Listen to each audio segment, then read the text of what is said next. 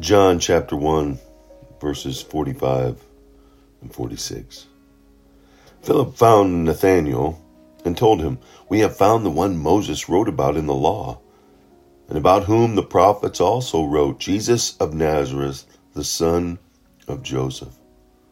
Nazareth. Can anything good come from there? Nathanael asked. Come and see, said Philip. Prejudice, stereotype. You ever been in that position where you felt like an outsider, or you've even placed people in a box, in a stereotype? You've you've uh, placed them or been placed in that category. Me, I'm a Suntan Yankee, right? If I get in the crowd of a bunch of Texans, sometimes I can be looked down upon because I wasn't born in Texas or a jock, right? You're you're an athlete. I was in college, and you could be stereotyped as a dumb jock. Um, they don't look like you. They don't act like you. You place them in a stereotype.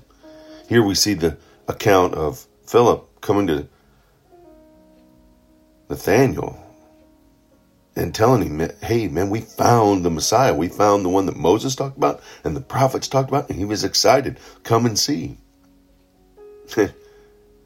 Nathanael's response was, Nazareth? Can anything good come from there? The neat thing is, is that he still went and found out. He didn't let his prejudice interfere. You see, Nazareth was despised by the Jews because it had a Roman garrison there. Some have speculated that a, an attitude uh, of a of a poor reputation in morals and religion on the part of the people of Nazareth led to Nathanael's harsh comment. They, they just didn't live like the Jews needed to live.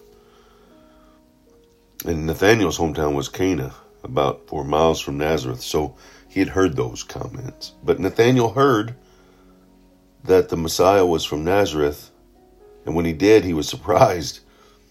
But Philip responded, Come and see. He didn't let that stop him. Fortunately, Nathanael went and he met Jesus and became one of his disciples. If he had stuck to his prejudice, can you imagine? Without investigating further, he would have missed the Messiah.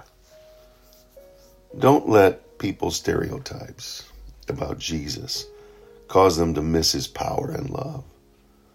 Invite them to come and see who Jesus really is. Don't let stereotypes stop you from loving on others. Remember Jesus' words Love others as I have loved you.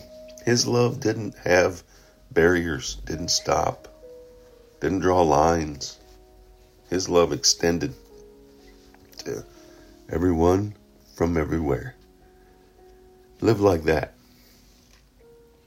Allow God's love through His Holy Spirit that He gifted you, gifted us, who have placed our faith and trust in Jesus to see who Jesus is. And if you haven't accepted Jesus, investigate. Investigate. Just look at and study and see who Jesus really is. Come and see. But isn't he from Nazareth? Come and see. Get up and go. Check it out. He did it for us. Let's do it for others.